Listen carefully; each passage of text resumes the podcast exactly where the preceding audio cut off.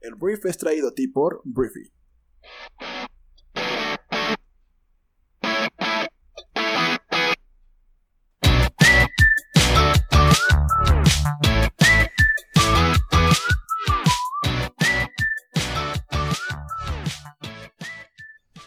Hola, muy buenos días, bienvenidos a esto que es el Brief.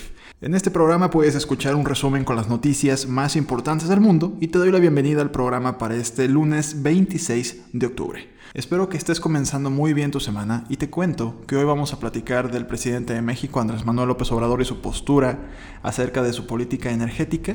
Hablaremos de Mike Pence, el vicepresidente de Estados Unidos. También hablaremos de los rebrotes de COVID-19 en Europa, de una esperanza de vacunas eh, según este Anthony Fauci en Estados Unidos. Hablaremos del Papa Francisco, hablaremos del exilio de Leopoldo López en Venezuela y bueno, de Samsung, de empresas y de muchos otros temas en la conversación del mundo para el día de hoy. Entonces, te doy la bienvenida una vez más a este programa y vamos a comenzar con esto que es el brief.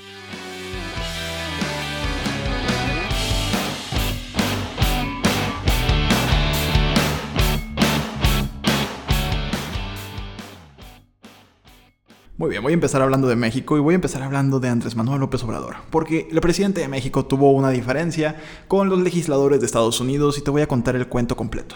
El pasado jueves em, hubo presión por parte de algunos legisladores congresistas estadounidenses, 43 para ser exactos, que le enviaron una carta a Donaldo, el presidente más naranja del mundo, denunciando que el gobierno de México estaba incumpliendo el espíritu del tratado entre Estados Unidos, México y Canadá, el TEMEC, al limitar la participación privada en el sector energético. La carta llegaba además después de que se conocieran unos documentos en que presuntamente se muestra las instrucciones del presidente a los reguladores para dar un trato preferente a las paraestatales Pemex y la Comisión Federal de Electricidad. Ante todo esto, desde la central termoeléctrica en Coahuila, acompañado por el gobernador eh, Miguel Riquelme del PRI y el director de la CFE Manuel Bartlett, la respuesta de López Obrador fue primero defender que su política energética no choca contra el TEMEC y dijo más o menos lo siguiente. Tratar el asunto con mucho respeto hacia ellos, solo aclarando de que en esta materia y en otras, pero fundamentalmente en lo que tiene que ver con la política energética de nuestro país, no hemos suscrito ningún acuerdo con el gobierno de Estados Unidos o de Canadá. Solo quedó establecido en dos párrafos el derecho absoluto, soberano de México para decidir en materia de política energética. Entonces ya lo escuchaste. Andrés Manuel básicamente les está diciendo a los estadounidenses que en materias de política energética, México es totalmente soberano y en el TEMEC no se firmó nada al respecto. De este mismo audio salen algunos titulares algunos memes y algunas críticas que hablan de que Andrés Manuel dijo que las energías renovables no existen y que son un sofisma. Esto está sacado de contexto, para nada estoy apoyando ni le estoy echando una porra al gobierno federal.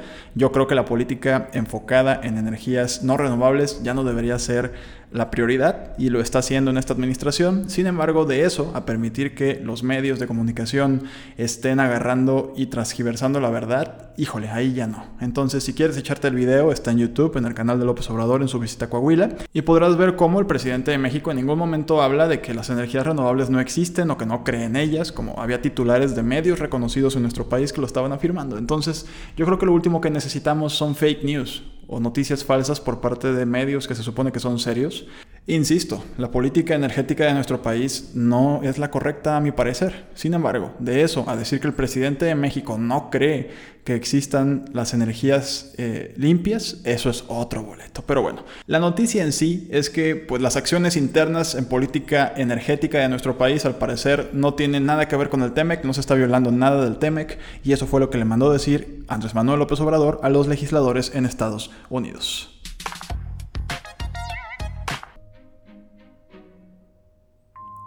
Muy bien, hablemos de Estados Unidos, hablemos un poquito de la campaña y hablemos de Mike Pence. Mike Pence es el vicepresidente de Estados Unidos y el fin de semana se reportó que diferentes personas como su asistente y algunos asesores de alto nivel y que han tenido contacto directo con él ah, salieron positivos al COVID-19.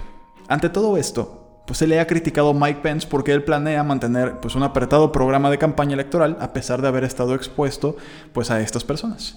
Entonces el compañero de fórmula de Donald Trump no se aislará a sí mismo, aunque es un contacto cercano del vicepresidente de personal Mark Short.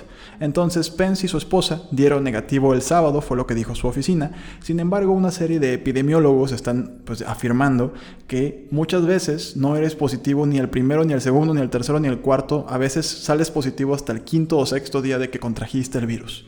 Entonces, al final de cuentas, Mike Pence no se va a detener, está siendo criticado por eso en Estados Unidos. Pero ante las elecciones que ya son la próxima semana, la próxima semana son las elecciones, pues no se va a detener. Mike Pence entonces sigue circulando, mantiene su campaña a pesar de tener, te digo, contacto directo con alguien de su campaña con COVID-19.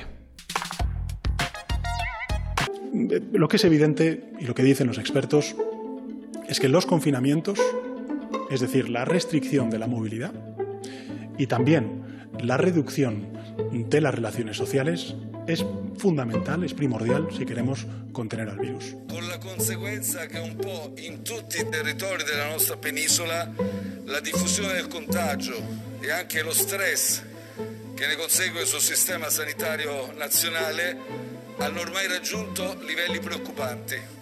Y bueno, eso que estabas escuchando era al actual presidente del gobierno de España, Pedro Sánchez, y al primer ministro italiano, Giuseppe Conte, hablando de las nuevas restricciones en Europa con respecto al COVID-19. Tristemente, lo que es Reino Unido, Francia, Italia y España están presentando rebrotes brutales en todo lo que, pues en todo el país, en todos sus países. Europa está una vez más, este, pues en ascuas con esto del COVID-19. El gobierno español, de hecho, decretó un estado de alarma y un toque de queda nocturno, al igual que ya lo había hecho Francia anteriormente. Eh, en España lo único que tuvo una excepción fueron las Islas Canarias, pero esto al parecer podría extenderse por seis meses, en concreto hasta el 9 de mayo del año 2021, con la intención de dar cobertura legal al toque de queda nocturno destinado a doblegar la segunda ola del COVID-19.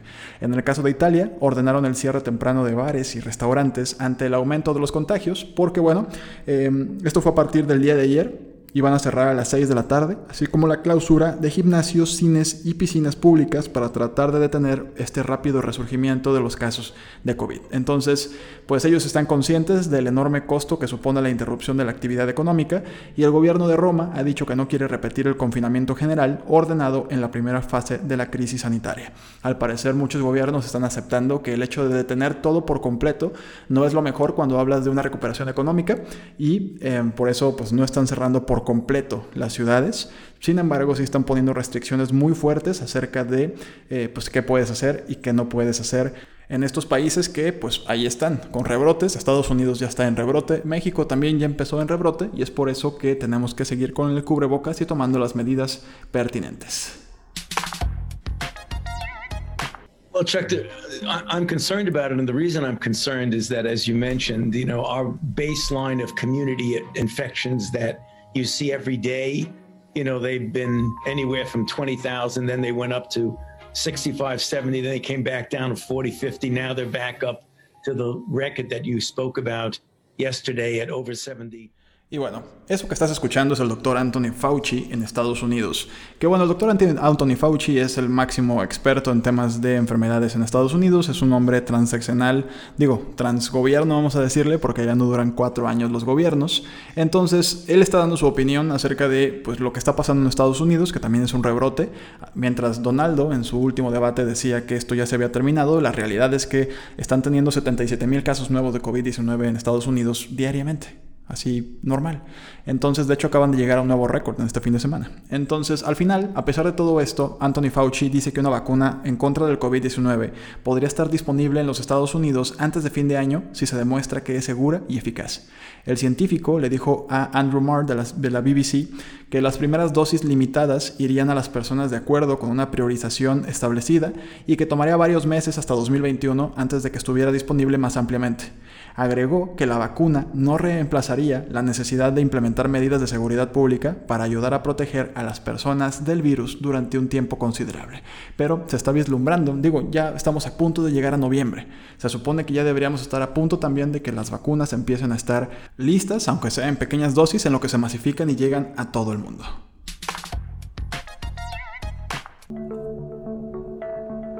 Hablemos del Papa Francisco, porque el Papa Francisco este fin de semana anunció que va a oficializar el nombramiento de 13 nuevos cardenales. Este consistorio para el nombramiento será el próximo 28 de noviembre, fue lo que anunció el día de ayer el Papa Francisco, entre los que se encuentran el arzobispo de Santiago de Chile, el español Celestino Aos, y el obispo emérito de San Cristóbal de las Casas en México, el mexicano Felipe Arismedi Esquivel. Entre los nueve, que serán creados cardenales y menores de 80 años, se encuentran los dos nuevos miembros de la curia, el prefecto de la Congregación para la Causa de los Santos, el arzobispo italiano Marcelo Semeraro, y el nuevo secretario general del Sínodo de los Obispos, el maltés Mario Grech. En estos momentos, el colegio cardenalicio está formado por 217 purpurados, de los que 120 son electores, 64 ya elegidos por Francisco y 97 no electores y a los que se sumarán los próximos el 28 de noviembre. Entonces, esa es la noticia. El Papa anuncia 13 nuevos nombramientos de cardenales el próximo 28 de noviembre. Hablemos de Venezuela, porque el líder opositorio venezolano Leopoldo López llegó este domingo a Madrid y se encuentra en casa de sus padres en la capital de España, fue lo que informaron fuentes próximas a su familia. López salió de Venezuela el viernes pasado después de abandonar la residencia del embajador español en Caracas, donde permanecía como huésped desde el 30 de abril del año 2019, después de participar en un fallido levantamiento militar junto al presidente del Parlamento venezolano, Juan Guaidó, reconocido mandatario de Venezuela por unos 50 países, España entre ellos. Entonces, lo que dijo en Twitter este eh, Leopoldo López es que venezolanos, esta decisión no ha sido sencilla, pero tengan la seguridad de que cuentan con este servidor para dar la lucha desde cualquier espacio. Un poquito de contexto de López, él fue arrestado en 2014 en Caracas y sentenciado a 14 años de cárcel acusado de liderar actos violentos en las marchas antigubernamentales que se llevaron a cabo ese año. Entonces, después de estar primero un tiempo en la cárcel y después salió y ahora estaba acá en, te digo, en esta residencia del embajador español en Venezuela, eh, pues logró salir, logró salir del país y ahora él dice que estará apoyando la causa antichavista o por lo menos anti Nicolás Maduro desde Madrid en la residencia de su padre.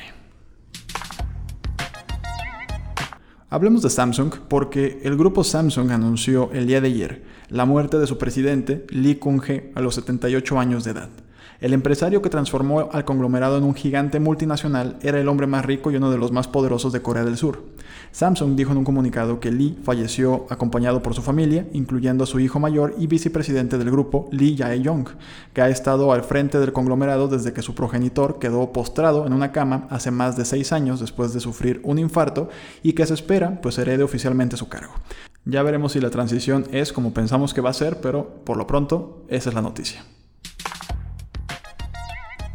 The man that woke up this morning on the verge of an historic 92nd win in Formula One. Records are there to be broken, said Michael Schumacher. The record is broken.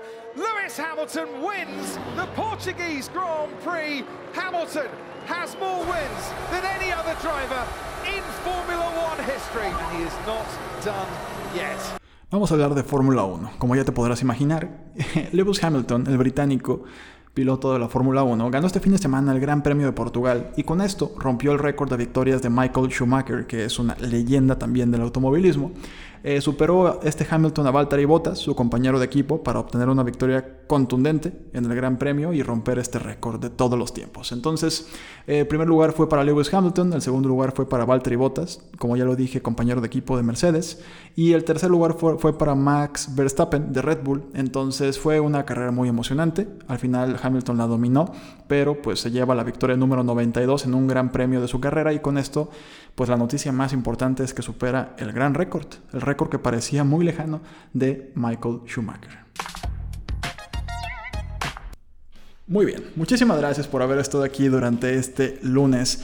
Gracias una vez más por formar parte de nuestra comunidad y nos escuchamos el día de mañana en la siguiente edición de esto que es el brief. Yo soy Arturo, te mando un fuertísimo abrazo. Adiós.